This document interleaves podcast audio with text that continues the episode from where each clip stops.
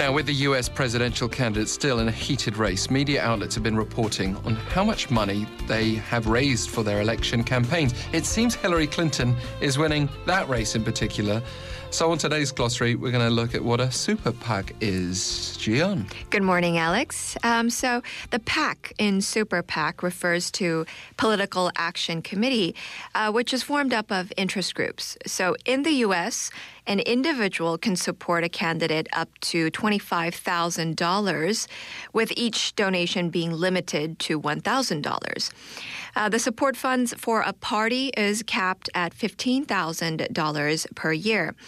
However, if it goes through the PAC, they can donate up to $5,000 each time, and there's no limit on how much you can fund.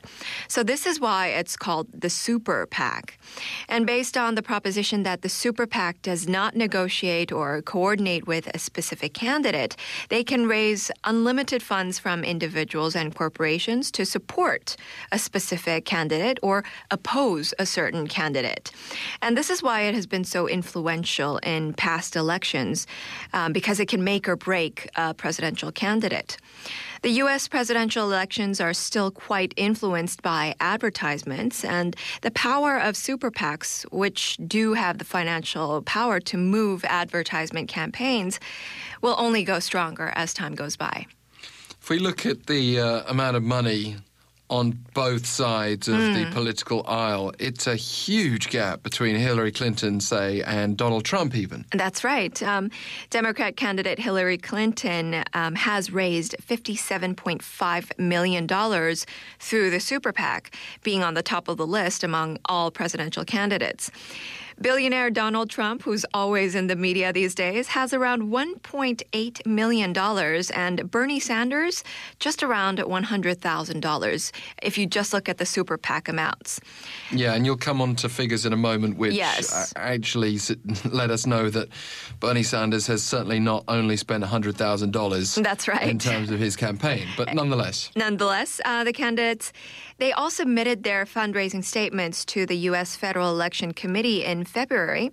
And according to the New York Times, which reported the details of these statements, Hillary Clinton raised a total of $188 million for the whole elections, topping the list once again. 69% of it was raised by her election camp, and well, the other 31% was from the super PAC. And so that 31% uh, makes up the $57.5 million. Uh, Republican Ted Cruz was second on the list with $142 million in total, of which 47.5% was from the super PAC, so half of his uh, campaign. And Bernie Sanders, as, I, as you mentioned, um, he said repeatedly that he'll go through the elections without the help of super PACs. And that's why he only raised $100,000 through the super PAC. But his overall campaign funds amounted to $96.3 million and um, always the center of interest, billionaire Donald Trump. He raised 93.4% out of $27.3 million through his camp of which uh, 46.8% was his money. Yeah, this has certainly been the Donald Trump show, and obviously not feeling a lot of love from the super PACs. That's right. Um, there are those super PACs that want Trump to fail, and the funds raised through those super PACs are 10 times larger than Trump's super PAC. And according to NPR, there are a total of 17 super PACs that want Trump to lose, and they have used around $16 million in advertisement campaigns.